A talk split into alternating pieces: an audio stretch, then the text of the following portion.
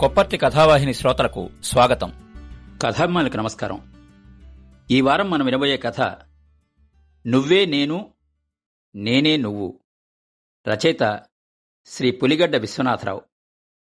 ఈ నువ్వే నేను నేనే నువ్వు కథకి ఉన్న ప్రత్యేకత ఏంటంటే కొన్ని వేల కథలకి బొమ్మలు వేసిన బాపుగారు మెచ్చిన కథ.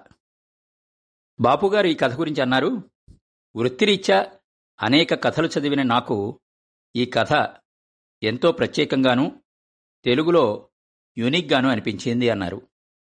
అదేవిధంగా ప్రముఖ రచయిత విమర్శకులు డాక్టర్ అక్కిరాజు ఈ కథ చదివాను అనడం కన్నా ఉత్కంఠ కలిగించింది చదివించింది అనడం మేలు. ఒక కొత్త శిల్పం కొత్త బాణి కొత్త వస్తువు కొత్త కథనం. జీవితాన్ని ప్రేమించడం నేర్పడమే కథ అత్యంత విశిష్ట ప్రయోజనం. అన్నారు డాక్టర్ అక్కిరాజు.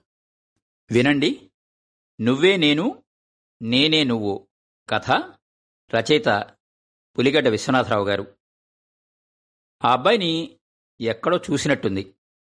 అదే మొహం అవే బట్టలు. వాడివాడి అరగదీసిన కాకి నిక్కరు నల్లగళ్ళ షర్టు చెప్పుల్లేని కాళ్ళు. జంతికలు కారబూంది మిక్సర్ పొట్లాలు గల సంచి ఒక చేతిలో రెండో చేతిలో రెండు మూడు విడి పొట్లాలు ఉన్నాయి. గబగబా మార్కెట్ వైపు వెళ్తున్నాడు. దుకాణాలలో అమ్మకానికి ఇవ్వడానికి. ఇళ్ళలో అమ్మడం అయినట్టుంది. ఓ అబ్బాయ్ అబ్బాయ్ అని పిలిచా. వెనక్కి తిరిగి నన్ను చూశాడు. దగ్గరకొచ్చి పొట్లం ఐదు రూపాయలు సార్. దుకాణాల్లో అయితే ఆరుకి అమ్ముతారు. ఏమిటి కావాలి? మిక్స్చరా కారబూందినా లేక జంతికలా? చాలా కమ్మగా ఉంటాయి. ఓసారి కొంటే మళ్ళా మళ్ళా కొంటారు. ఎన్నెన్ని పొట్లాలు సార్? అన్నాడు. నీ పేరు వెంకట్రావు గదు నిన్ను వెంకడు అని పిలిచేవారు. అవును సార్. తమరు? అని నసిగాడు. నా సంగతి తర్వాత చెప్తా కానీ నువ్వు చదువుతున్నావా లేక ఈ పని మాత్రమే చేస్తున్నావా? చదువు మానేలేదండి. తీరిక దొరికినప్పుడల్లా ఈ పొట్లాలు అమ్ముతానండి. ఏం చదువుతున్నావు? స్కూల్ ఫైనల్ అండి అన్నట్టు నువ్వు ఏడో క్లాసులో ఉన్నప్పుడు నీ ఇంగ్లీష్ మాస్టారు నిన్ను ఎందుకు రోజు బెంచి ఎక్కించేవారో గుర్తుందా? వెంకడు ఆలోచనలో పడ్డాడు. ఈయనకి ఈ విషయం ఎలా తెలిసిందబ్బా? ఈయన మా స్కూల్లో మాస్టర్ గాని ఏ ఉద్యోగి గాని కాడే ఈయనకెవరో చెప్పుండాలి. ఇంతకీ ఆ గొడవంతా ఈయనకెందుకు? ఏదో చేస్తే సరిపోతుందిలే అనుకుని నాకు గుర్తులేదు సార్. మీకే పొట్లాలో కావాలి చెప్పండి అన్నాడు. ముందు ఆ రహస్యం ఏమిటో చెప్పవాయి పొట్లాల మాట తర్వాత చెబుతా. నేను మాస్టర్ పాఠం గురించి అడిగిన ప్రశ్నకి సరైన జవాబులు చెప్పలేకపోయేవాణ్ణండి. పచ్చి అబద్ధం. నే చెప్పేదా? నువ్వు ఇంగ్లీష్ టెక్స్ట్ బుక్ క్లాసుకి తెచ్చేవాడివి కాదు. నిజమేనా? వెంకటి మొహం చిన్నబోయింది. ఈయనకి తన రహస్యాలన్నీ తెలిసినట్టుంది అనుకున్నాడు. అవును సార్. నా వద్ద ఇంగ్లీష్ టెక్స్ట్ బుక్ ఉండేది కాదండి. ఆ మాస్టర్ చాలా కఠిండండి టెక్స్ట్ బుక్ తేలేకపోయేసరికి ముందు అరచేత్తో బెత్తంతో కొట్టేవాడండి. అప్పటికీ లేకపోతే బెంచి మీద నిలబెట్టేవాడండి. నీ తోటి విద్యార్థుల ముందు అలా రోజూ బెంచి మీద నిలబడితే నీకెలా అనిపించేది? ఏడుపు వచ్చేదండి కానీ వాళ్ళ ముందు ఏడిస్తే మరింత తలవం పనుకుని ఏడుపు ఆపుకునేవాడినండి. మాస్టర్ రేపు తెస్తావని అడిగితే ఏం సమాధానం చెప్పేవాడివి? అలాగే తెస్తానండి అనేవాడిని. కాని తేలేదు. అంతేనా? అవునని తలూపాడు. ఎందుకని తేలేదు? జవాబు చెప్పడానికి తటపటా ఇస్తున్నాడు. దాని వెల మరీ ఎక్కువ? ఐదున్నర రూపాయలండి. ఆ పాటు డబ్బులు మీ ఇంట్లో లేవా? సమాధానం లేదు. జవాబు చెప్పడానికి నీ నియోగపు జన్మ అడ్డొస్తోందా? ఇక వెళ్ళొస్తానండి మనవాడివని ఆప్యాయతతో మాట్లాడుతుంటే అలా వెళ్ళిపోతానంటావేమిటి? సరే మీ నాన్నగారు కృష్ణమూర్తి గారు ఏం చేసేవారు? హెడ్ క్లర్క్గా పనిచేసేవారండి. హెడ్ గుమాస్తాగానా? ఎక్కడా? ఆర్ఆర్ బ్రదర్స్లో అండి. ఆర్ఆర్ బ్రదర్స్ అంటే రామ్లాల్ అండ్ రాజారాం అనే మార్వాడి కోమటి కొట్టు. చిన్న బజార్లో ఉంది. దాంట్లో హెడ్ గుమాస్తా ఎక్కడి నుండి పడ్డాడు అక్కడ ఫుల్ టైం గుమాస్తానే లేడు. మౌనం. నా ముందా నీ బడాయిలు? నాన్న పుట్టింటి గొప్పలు మేనమావికి చెప్పినట్టుంది నీ వ్యవహారం. అయితే మీ నాన్న పార్ట్ టైంగా కోమటి పద్దులు రాసేవాడనమాట. ఇంకా కొట్లలో కూడా రాసేవాడిగా? అవునండి అన్నాడు నేరం ఒప్పుకున్నట్టు. మరి గౌరవనీయులైన మహారాజశ్రీ కృష్ణమూర్తి గారు అంటే మీ తండ్రి గారు హెడ్ గుమాస్తా అని ఎందుకు చెప్పావు? జవాబు లేదు. నేరస్తుడిలా దిక్కులు చూస్తున్నాడు. జాలిగా ఉంది వెంకటి పరిస్థితి. తోటి విద్యార్థులు తమ తల్లిదండ్రులు పెద్ద పెద్ద ఉద్యోగాల్లో సగటు ఉద్యోగాల్లో చేస్తున్నారు అని చెప్పుకుంటూ ఉంటే నువ్వు మాత్రం మా నాన్న కోమటికుట్లో పద్దులు రాసే పార్ట్ టైం గుమాస్తా అని చెప్పుకోలేక ఆయన్ని హెడ్ గుమాస్తాగా ప్రమోట్ చేసుకున్నావు. అంతే కదా మరి అలా చెప్పాడమే అది నిజమేనండి అన్నాడు ఏడుపు మొహంతో. మీకెన్ని పొట్లాలు కావాలని అడిగే స్థైర్యం కూడా కోల్పోయినట్టుంది. పోని అది అలా ఉంచు. ఉత్త ఐదున్నర రూపాయలు చేసే ఇంగ్లీష్ టెక్స్ట్ బుక్ ఎందుకు తేలేకపోయేవాడివి? చెప్పు. ఆ పాట డబ్బులు మీ ఇంట్లో లేవా ఏమిటి? లేవండి. అంత కటిక దరిద్రమా? వెంకటికి దుఃఖం ముంచుకొచ్చింది. ఇహ కళ్ళంట నీళ్ళు కారడం ఖాయం అనుకున్నా కాని తమాయించుకున్నాడు. కటిక దరిద్రమేనండి. మా నాన్నకి తీవ్రమైన జబ్బు చేసిందండి అన్నాడు జీరబోయిన గొంతుకతో. మళ్ళా దాస్తున్నావు. ఎటువంటి జబ్బు? టీబీ అండి. ఆరోగ్యం బాగా క్షీణించాక కోమటికొట్లో పద్దులు రాయడం మానేసి మంచాన పడ్డాడండి. రాత్రింబవళ్ళు జ్వరం దగ్గు నెత్తులతో కూడిన కఫం. అమ్మ ధర్మాసుపత్రిలో వైద్యం చేయించింది. జబ్బు నయమైందా? ఎలా అవుతుందండి? మందులకి పుష్టికర ఆహారాలకి డబ్బులు కావాలిగా? రిక్షా డబ్బులకే తణుకోవాల్సి వచ్చేది ఇంట్లో చూస్తే ఓ పూట తింటే రెండో పూట పస్తు. మీది సొంత ఇల్లు కాదు కదా? అద్దె ఎలా మేనేజ్ చేసేవాళ్ళు? ఇంటద్దె ఎన్నో నెలలుగా బకాయిలో పడిందండి.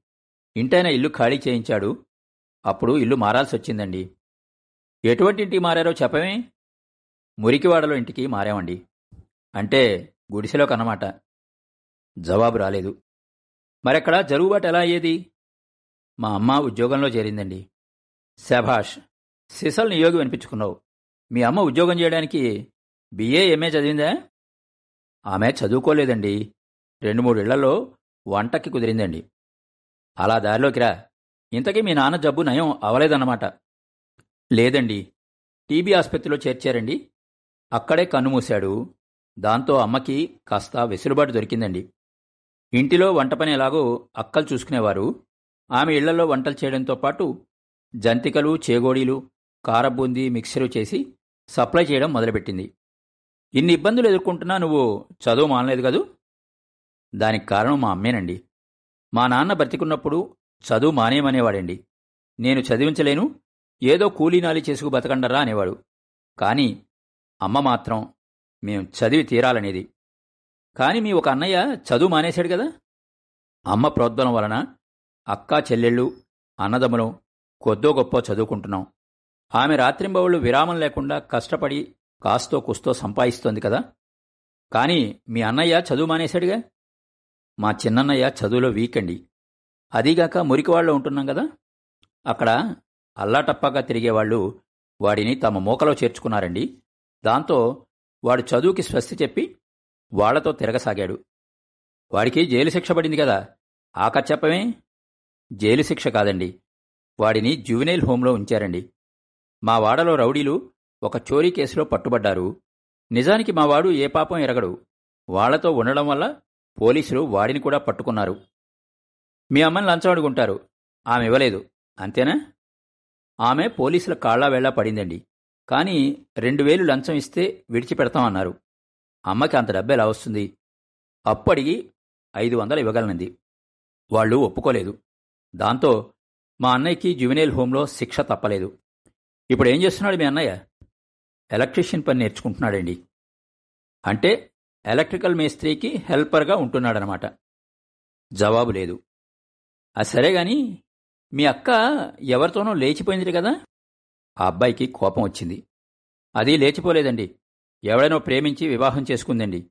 ఇప్పుడు హాయిగా సంసారం చేసుకుంటోంది. దానికి ఇద్దరు పిల్లలు అన్నాడు కొంచెం గొంతు పెంచి. అవునులే మంచి పనే చేసింది. లేకపోతే మీ అమ్మ ఆ అమ్మాయి పెళ్ళి చేయగలిగేదా? అలా అంటారేంటి సార్? కిందటేడు మా చిన్నక్కకి పెళ్ళి చేసిందిగా? సంతోషం. సరే సరే ఆ టెక్స్ట్ బుక్ విషయానికి వద్దాం ఆ తర్వాత క్లాస్కి తీసుకొచ్చావా? తీసుకొచ్చానండి. ఎలా తీసుకొచ్చావు? అప్పుడు మా నాన్న సావు బతుకుల్లో ఉన్నాడండి. అమ్మ ఇంకా ఇళ్ళలో వంటకి కుదరలేదు. నేను చదువు మానేస్తానంటే మానేయమనేది. ఇంటిలో పూట గడవడమే గగనమైపోతోంది. పుస్తకానికి డబ్బులు ఎక్కడి నుంచి వస్తాయి? అందువల్ల నేను పుస్తక విషయం అమ్మకి కానీ ఇంట్లో ఎవరికి కానీ చెప్పలేదు. అయితే ఏం చేశావు? ఇంగ్లీష్ మాస్టారు ఒకరోజు పుస్తకం తెస్తేనే నిన్ను క్లాసులోకి రానిచ్చేది లేకపోతే క్లాసులో అడుగు పెట్టకు. అని వార్నింగ్ ఇచ్చేశారు. దాంతో దాంతో ఏంటి చెప్పవు? చెప్పడానికి మొహమాటంగా ఉందా? ఎలాగో డబ్బు సంపాదించానండి.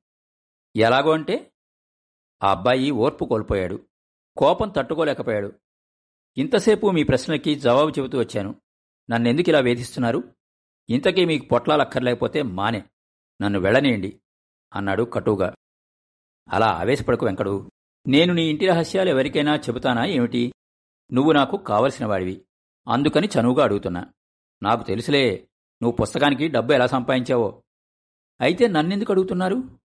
అయ్యా నేను పేద విద్యార్థిని పుస్తకాలకి డబ్బులు లేవు మీరు దయతలుస్తారా అని ఇంటింటా వెళ్ళి అడిగినప్పుడు నీకు ఎలా అనిపించిందా అని తెలుసుకుందామని.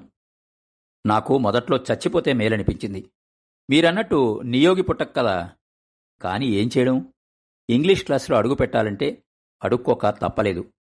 కొంతమంది లేదన్నారు కొంతమంది ఇదొక వేషం అన్నారు కొంతమంది దయతలిచారు మొత్తానికి పుస్తకం కొన్నాను. ఆ తర్వాత అడుక్కుంటూనే చదువు కొనసాగించాను. అమ్మ ఈ పని మొదలెట్టినప్పటి నుంచి చేయి చాచడం మానేశాను. ఆమెకు సాయం చేస్తున్నా. ఇంతకీ మా వివరాలు మీకెలా తెలుసండి? నాకు మీ కుటుంబం అంతా తెలుసు. అసలు నేను కూడా నీలాగే అడుక్కుంటూ తర్వాత పొట్లాలమ్ముకుంటూ చదువు సాగించాను. బీటెక్ ఎంబీఏ చేసి స్టేట్స్లో ఉద్యోగం చేస్తూ ఓ ఇంటివాడినయ్యాను. అలాగండి. అసలు నేను కూడా నీ తల్లిదండ్రులు కన్న బిడ్డనేరా. కాని నీకు అన్నదమ్ముణ్ణి కాదు. ఏమిటండి? అదే పనిగా ఆలోచిస్తున్నారు. టీకప్ అందుకోండి. అన్న మా ఆవిడ పలకరింపుతో నా చిన్ననాటి జ్ఞాపకాలు వాటితో పాటు ఆ అబ్బాయి కనుమరుగైపోయాడు. ఆ ఏం లేదు. నా ఆదిపర్వంలోకెళ్ళి నన్ను నేనే ఇంటర్వ్యూ చేసేసుకున్నా సావిత్రి. అన్నాను. మా న్యూజెర్సీ హోంలో టీ కప్పు అందుకుంటూ. విన్నారు కదండి? పులిగడ్డ విశ్వనాథరావు గారి నువ్వే నేను నేనే నువ్వు కథ. మళ్ళా వచ్చే వారంలో కలుసుకుందాం. మా షో మీకు నచ్చినట్టయితే యాపిల్ పాడ్కాస్ట్ గూగుల్ పాడ్కాస్ట్ మరియు స్పాటిఫైలో కానీ సబ్స్క్రైబ్ చేసి నోటిఫికేషన్ ఆన్ చేసుకోండి. నెక్స్ట్ ఎపిసోడ్ రిలీజ్ అయినప్పుడు మీకు అప్డేట్ వస్తుంది. నేను మీ కొప్పర్తి రాంబాబు విజయవాడ నుండి.